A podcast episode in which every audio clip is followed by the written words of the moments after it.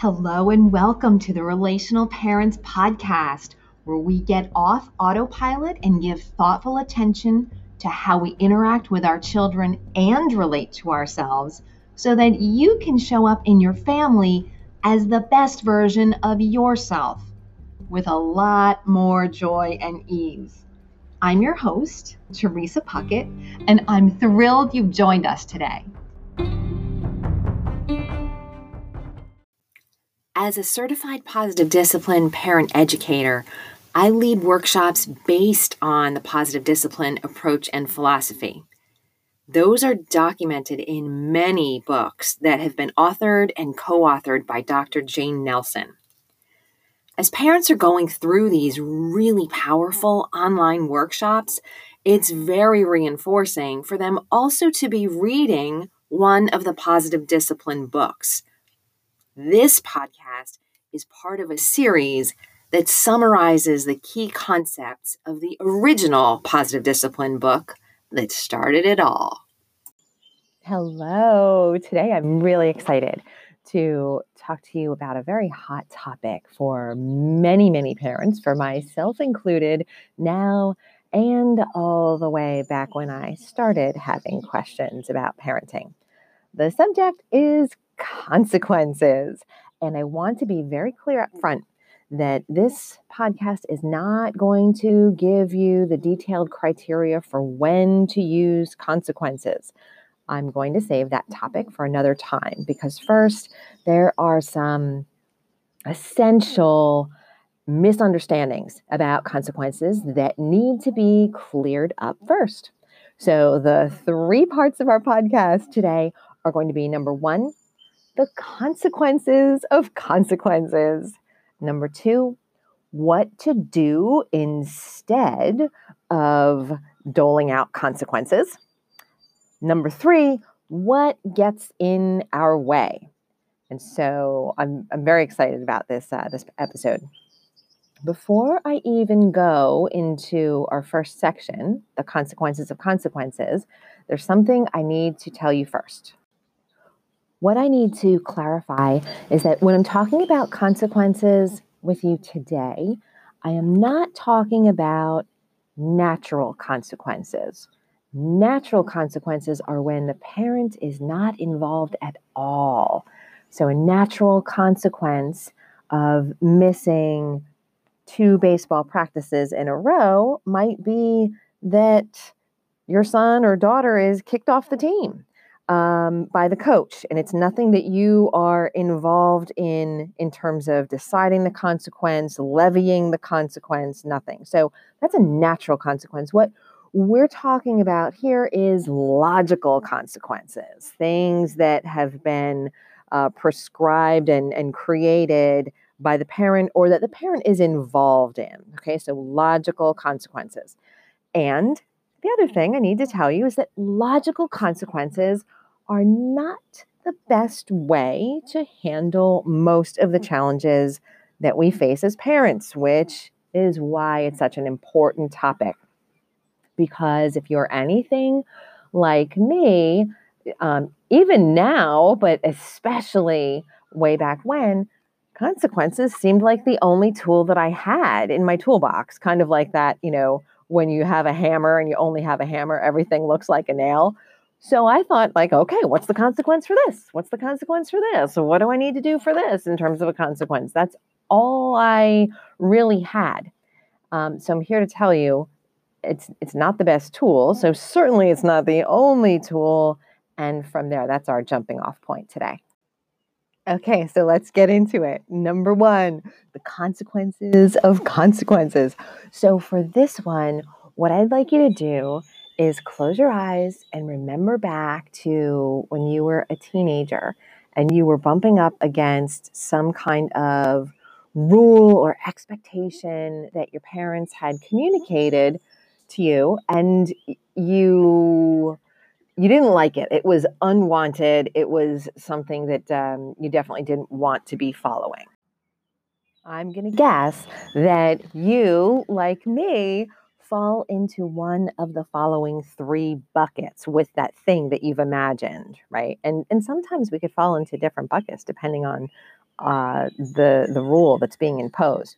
So you either number one automatically decided to buy into whatever it was that your your parents were saying and maybe you didn't like it at first but maybe you were you know over time you just thought okay this is this is the right thing it's for my own good blah blah blah and you sort of uh, decided to accept it as a rule that you just needed to follow, an external rule you needed to follow.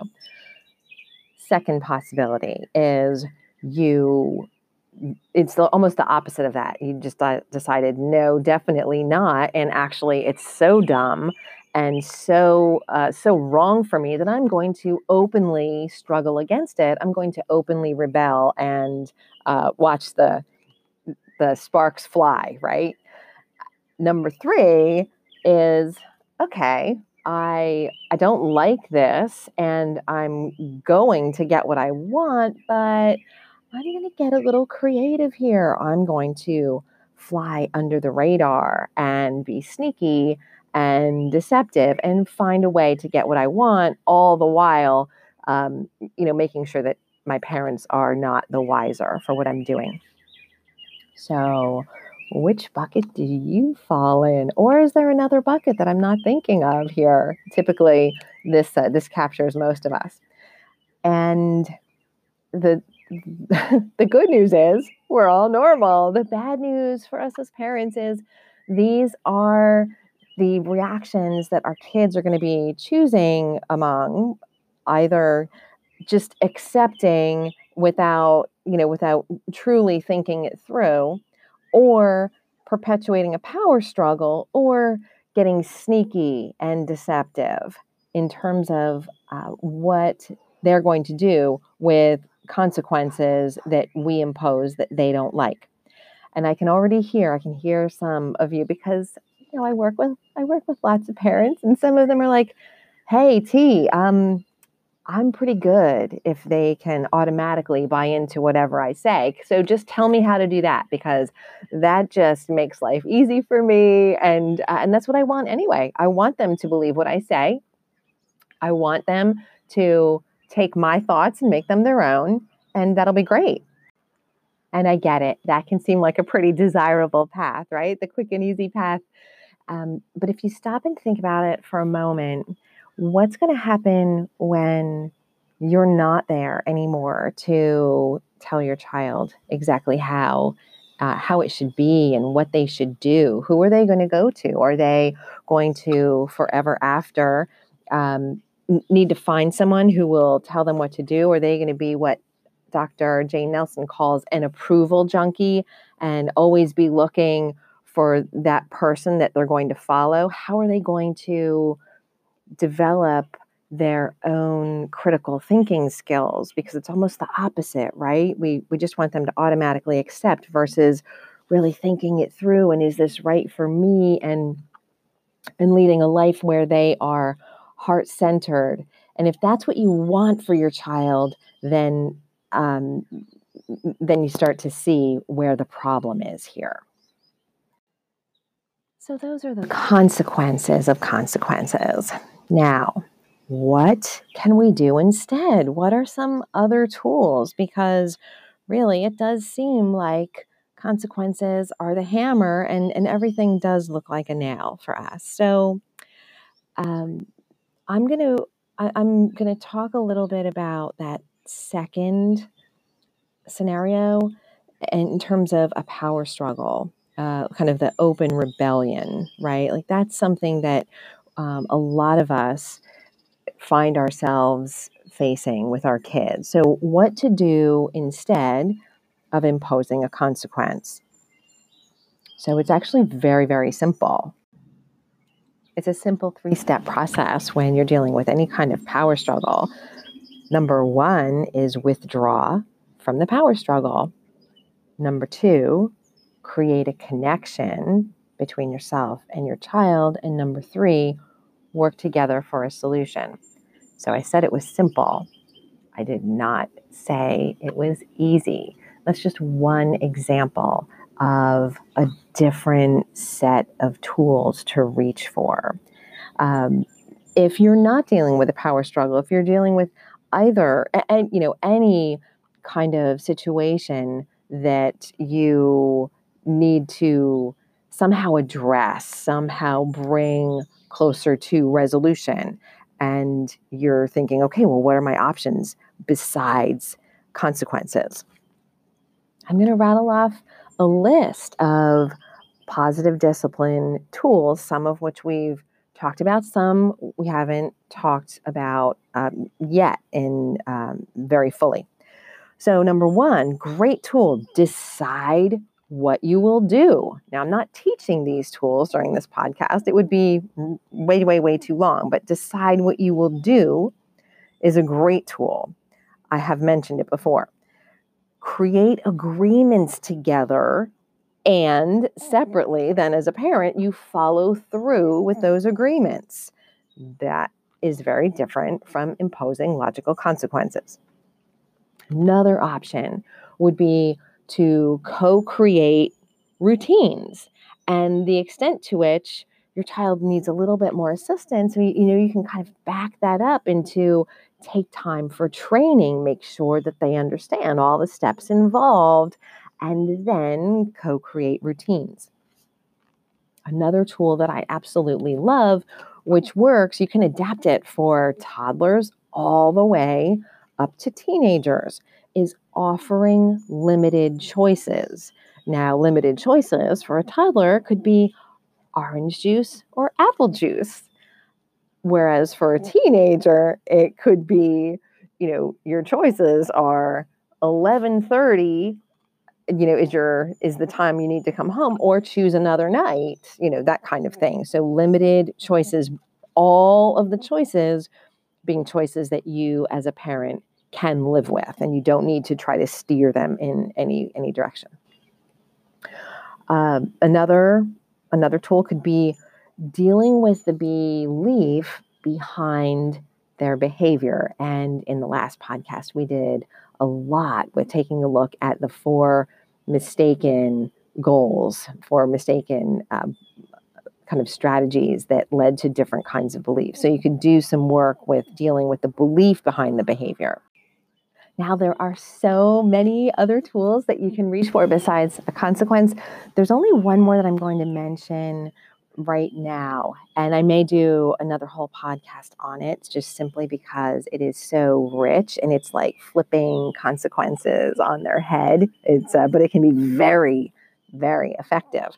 Um, instead of imposing a consequence that you decide, you can help your child explore the consequences of their behavior using a tool called curiosity questions. It's kind of the notion of asking versus telling and asking a series of, you know, well thought through, open ended questions. And it has to be done with an open energy, of course, um, in order for it to be effective. But those are just some of the the ways that I would answer that question. Well, what can I do instead of imposing consequences.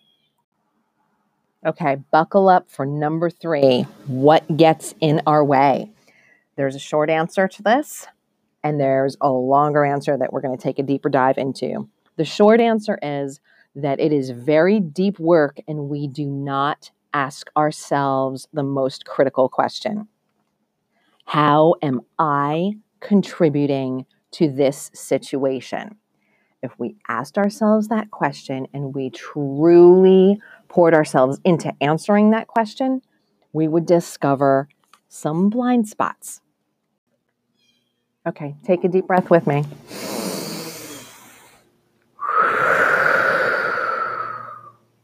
I'm going to talk about four different blind spots.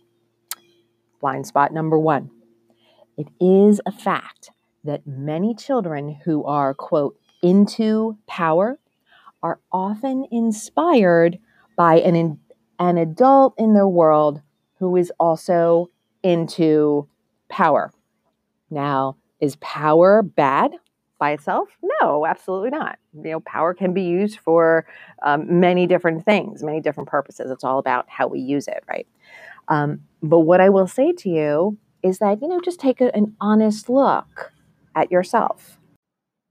For me, and also for some of my students, we are that person, we are that parent that they are learning about power from somebody who's kind of into it, who kind of, you know, has that um, tendency to want to be in control almost or all of the time. And they get that. They are tremendous readers of energy. They get that and they want that. They see how cool that is. It's almost like a, a compliment, like, okay, great. Well, you know, moms um, you know, got a lot of power. Dad's got a lot of power. Let me uh, let me try this on. This seems like a great way to belong and a great way to feel important. So so that could be what's happening. It also could be that it's your partner. Have parents um, that I work with too, where it's like, well, it's not me. It's it's my partner who's the one who's the controlling one, and and then our work becomes you know, to not make that wrong and not make it all their fault, right? And so, what can we do ourselves? And, and it, becomes a whole nother flavor around this blind spot. It's also possible that it's neither you nor your partner, and instead it could be another adult in their world, or it could be um, something else in their environment. Maybe um, maybe kids at school. Maybe there's a, a, show that they watch and a character that they've developed an affinity for, and they're just trying this on. So that's um, that's just one one blind spot. Where is it coming from? And often it can be from um, an adult that's in their world. Okay, blind spot number two how might I be contributing to the situation could be my energy, especially in tricky situations. Um, I might have an energy of a little bit top down, right? I might have the mistaken notion that it's on me to control the situation. And I might clamp down when it doesn't seem to be going well. And I might clamp down because that uh, that sense of power that consequences gives me could feel good. There's a variety of reasons why we could have the belief that it's our job. Everyone's counting on us. The lady in front of us at the grocery store is counting on us. Oh, what will my mother say when we get to her house? And, you know, we we put a lot of shoulds on ourselves maybe they're in internal shoulds, maybe they're shoulds that we imagine other people say. But um, so there's an energy that those beliefs create. It's a top down, a clamping down energy, and that can be a contributing factor here. Another blind spot could be rooted in logic, right? Like we just want to make this simple and move on. So a consequence seems like very logical. It seems like, hey, it could even seem like this is like a dressed up version. Like I used to get punished all the time. And this is logical. And I'm not trying to punish, but that's the way it's being perceived. Often logical consequences are felt as punishment by our children, especially if you, like me, have that um, tendency to, you know, really want to control the situation. That energy can help it feel like punishment to a child. Alternatively, even if you don't have that tendency and that energy, if your child is a little um, sen- more on the sensitive side of being told what to do and has more of a, hey, I am not into conformity kind of energy about them, it still can feel like punishment, even if you have great energy in um, in sort of quote imposing a consequence. It can still feel like punishment to them. And there's another thing about logic that I want to say here because, quite simply, of another great tool that I have taught in the past about our brains, right? And allowing the owl to fly back and allowing our rational brain to take over? Well, our rational brain by default is all about logic. So it, it can feel logical. Hey, look, you did this. This is the consequence. That feels very logical. And it feels like even if I'm not in that fight or flight response, that that can that can feel like the right thing. And what I want to say here is that we are in our brain and our brain will give us a lot of messages that are not necessarily true with a capital T. Yes, I said it. Even the rational part of our brain is not necessarily our best go to. Sometimes, even when we're calm and we're, we're getting that message from our brain, that can be based in fear. And that fear can look a lot of different ways depending on um, your own flavor of your beliefs and your previous experience. But what I really want to say is that that fear doesn't have to be what propels us. We can choose to drop from that sort of survival brain into our hearts, into a place of greater compassion for the child in front of us who is trying to get their needs met in a very um, unhelpful and unwelcome way in the moment, but they are really at the core trying to get their meet needs for belonging and significance met. So if we can drop into our heart, into a place of compassion and see that, that is going to help us co-create a much different and um, much more pleasant result for all concerned. So, the fourth blind spot that I want to illuminate um, has to do with speed and timing and, and our hurry. And this can take a couple of different flavors. For those of us who are kind of achievement focused, and I would I would definitely put myself there. I sort of default into okay, how much can I get done in this amount of time, and um, and squeezing more in to less time. If we're rooted in the achievement of other tasks, we are by default applying extra pressure to this situation and we're not giving the uh, the space and consideration that really our, our child requires in order to come to a different um, a different type of behavior, a different response from them. So, um, our urgency in the moment um, can really have an effect. Our urgency in the moment can look a little bit different if we are not achievement focused, but rather really putting an over responsibility on ourselves for what we are giving to our children. And this can this can take a flavor of well i know better and i know what they need right now. And I need to find a way right in this moment to convey it to them so that they can translate it and they can own it and they can have this capability right now, or else they're going to stay like this and they're going to stay stuck for the rest of their days we have this mistaken notion that there is a massive, massive scarcity of time. And if we don't fix it right now, it's not going to get fixed. And we owe it to our children and we have we apply the pressure that way in terms of urgency in the moment.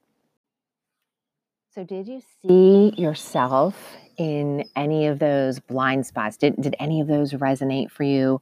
Everyone has their own special um, kind of recipe for how the blind spots show up for them. And I, I'm sure there are many, many others that I, I didn't even touch on. Those are just the top four that I've noticed in my work with parents.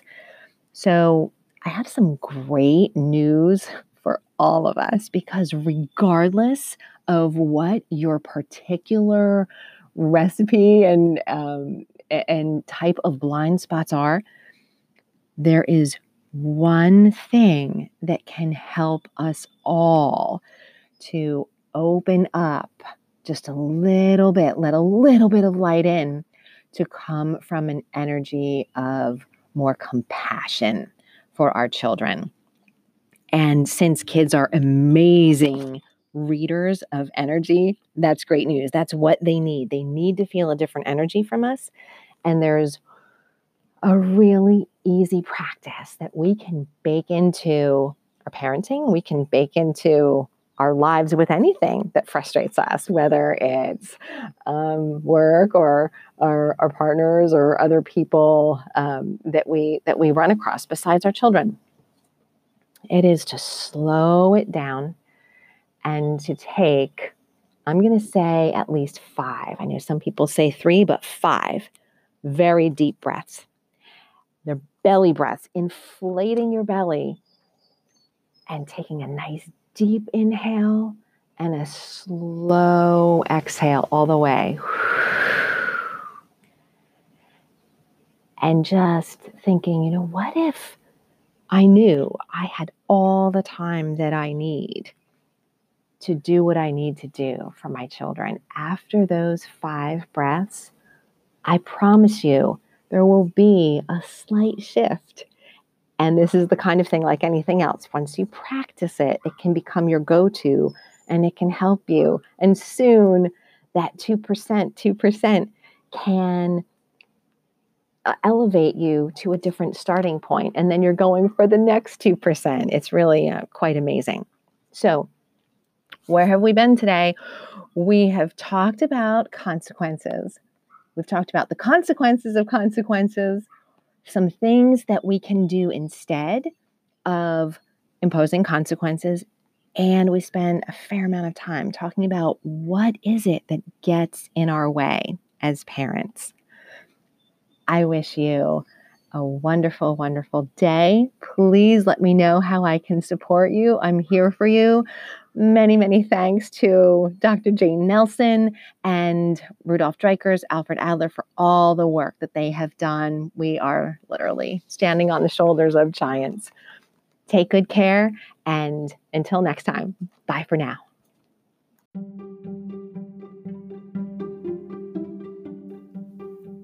Would you like to interact with other like minded parents? Maybe ask them or me a question about your child? If so, join the growing community of relational parents at facebook.com forward slash groups forward slash relational parents.